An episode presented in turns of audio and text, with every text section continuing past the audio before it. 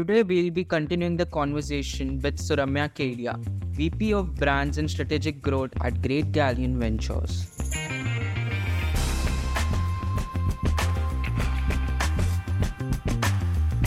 Welcome to the Zista Podcast, where we invite industry leaders and academicians to answer queries that students have within a specific subject area. Let's jump straight into the session. Welcome back to the podcast, Suramya. It was really good speaking to you in the last episode. Thank you. It's good to be back. So I remember the last episode we spoke a little bit about the brand Rascal. I know you went over it a bit, but I wanted to know, like, what are the brand strategy that you have created for the new beverage product Rascal? Um, I guess this is, um, you know, pretty straightforward. I think um, when you're developing a product, you kind of have to try and see what the market gap is. And sometimes, you know, the market doesn't show you an obvious answer because some products are just new. Um, for instance, Rascal is, I think, just a new product because it is sort of classed in the in the ready to drink um, or, you know, the, the bottled long drink slash cocktails category, which Breezer and Bacardi Plus are usually classed in. Um, But there's no historic, uh, let's say, precedent for, you know, Rascal because it's it's it's really high alcohol content. It's ten percent. Um, that we kind of wanted to do because um, India is a strong beer drinking market. Um, if you if you look at the volume, I mean, I think um, I might have the exact statistic wrong, so please don't quote me on it. But I think beer as a whole makes up for fifty-three percent of alcohol consumption in the in the country. Um, and so then looking at what White Claw did in the U S, they also um, were successful in in in capturing some, at least, of of the really of the really vast uh, beer market in the U S. So that was sort of a similar ambition for us, that we wanted to be competitive with strong beers, right? Um, and secondly, not everyone likes the taste of strong beer or spirits. And that's sort of what we um, really are, are proud of, is that our blends actually taste quite good. I mean, I, I love the taste of them, and it seems like people are responding quite well to them as well. Um, so we have... Um, Uh, so we have a coffee flavor. It's called Twisted Coffee and Caramel. Yeah. We have um, like like a mojito-inspired flavor. It's called Fresh Lemon Mint. And then we have a classic rum and cola.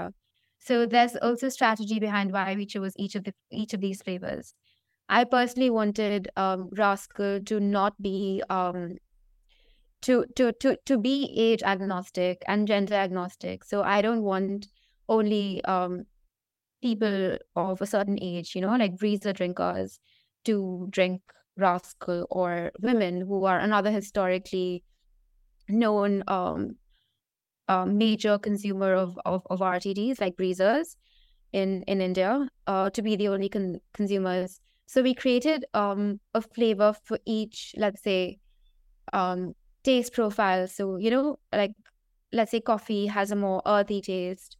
So we wanted to do that to cater to spirits drinkers and beer drinkers, um, whereas the Fresh Lemon Mint was based off of the fact that um, these citrusy flavors are, re- are are best sellers in the in the R T D category, and then the rum and cola was sort of my idea to have an all-weather um, sort of. Um, take on on R T Ds, because beer sales usually tend to fall a little bit when the when when the weather gets a bit colder, but rum sales really take off. So, you know, I wanted to see, you know, what happens when you have a rum based R T D. Um, so, you know, kind kind of wanted to have a product that isn't classed into any books, but really has mass appeal. So there's something for everyone for every season. So the flavors are also something that you're currently experimenting with. So that will keep changing as the feedback comes. Uh, definitely. I mean, uh, consumer feedback is everything to us. So I think one thing that I want to keep constant as a part of the culture of Rascal specifically, you know, because um, because it's just, it's birthed right now. Like it's, you know, so you really can sort of inculcate that culture in the brand. Um, listening to consumer voice is super important. Um, and um, we do we don't we, we don't want to um, like axe these flavors, but hopefully, you know, add some more or tweak the blends depending on response. Awesome. So you have also named a few beverage brands. I wanted to know, can you give us a few more examples of those brands, and what are some of the metrics that make them stand out? Um, all right. So I, because because I mentioned White Claw, right? Yeah. Um, I I I'll actually mention smaller brands now because my inspirations actually come from smaller brands, uh, more uh, on on a personal level than they do from um, larger brands. Um, so one of the brands that I I rate quite highly is called um, Empirical Spirits, and I told you I um I I spent uh, some time in Denmark doing a master's, and this is a Danish company. Now I think that they've moved to the U S because the U S is just a much larger R T D market and spirits market um, than, you know, let's say Denmark, or sometimes, you know, like it's it's yeah. just a, it's just a lot more open to experimentation. Um, and there's just also like a lot more, I think, funding for F and B in, in the U S. I think that's sort of why they went there.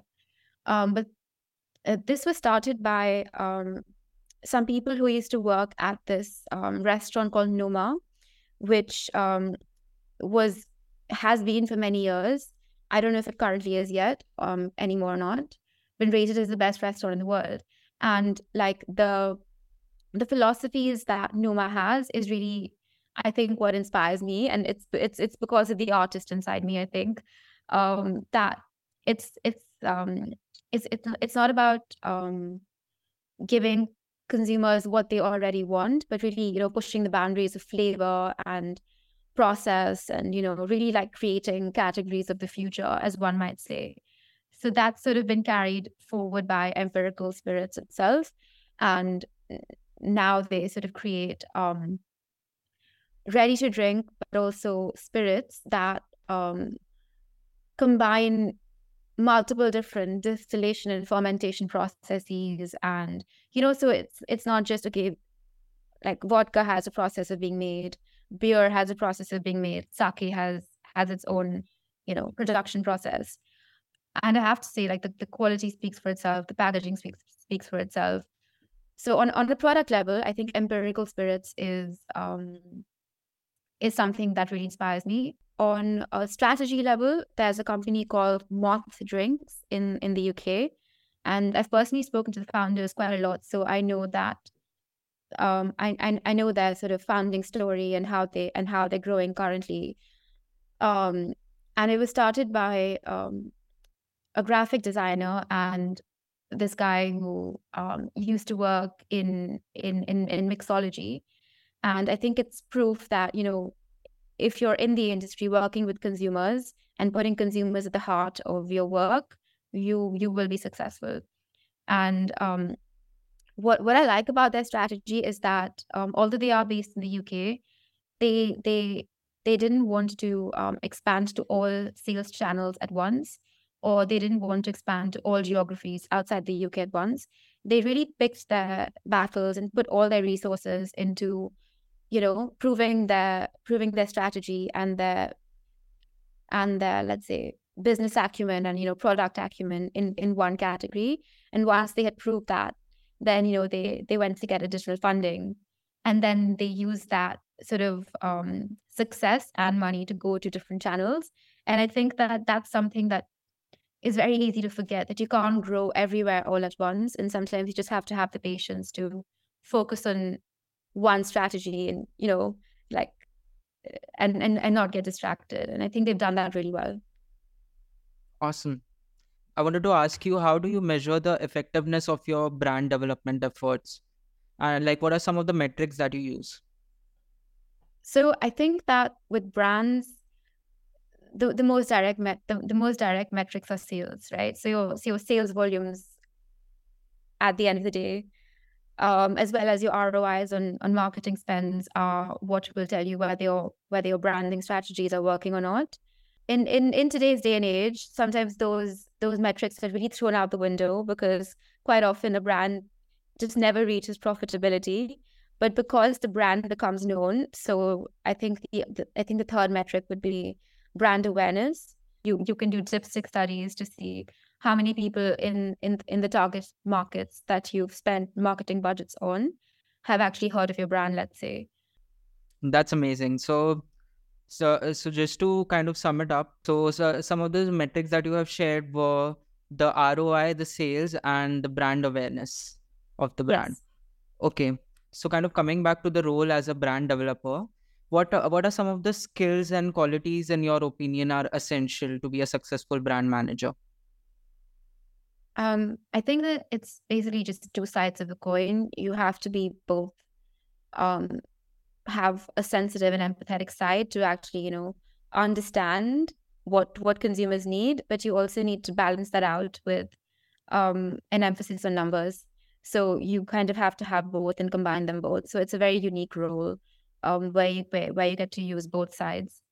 Um, people management is a very, very important one because at some point, I mean, you obviously can't do everything yourself.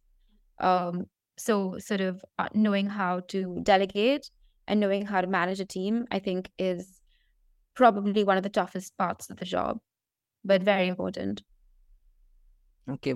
What has been some of your challenges in uh, uh, achieving those skills or like honing those skills?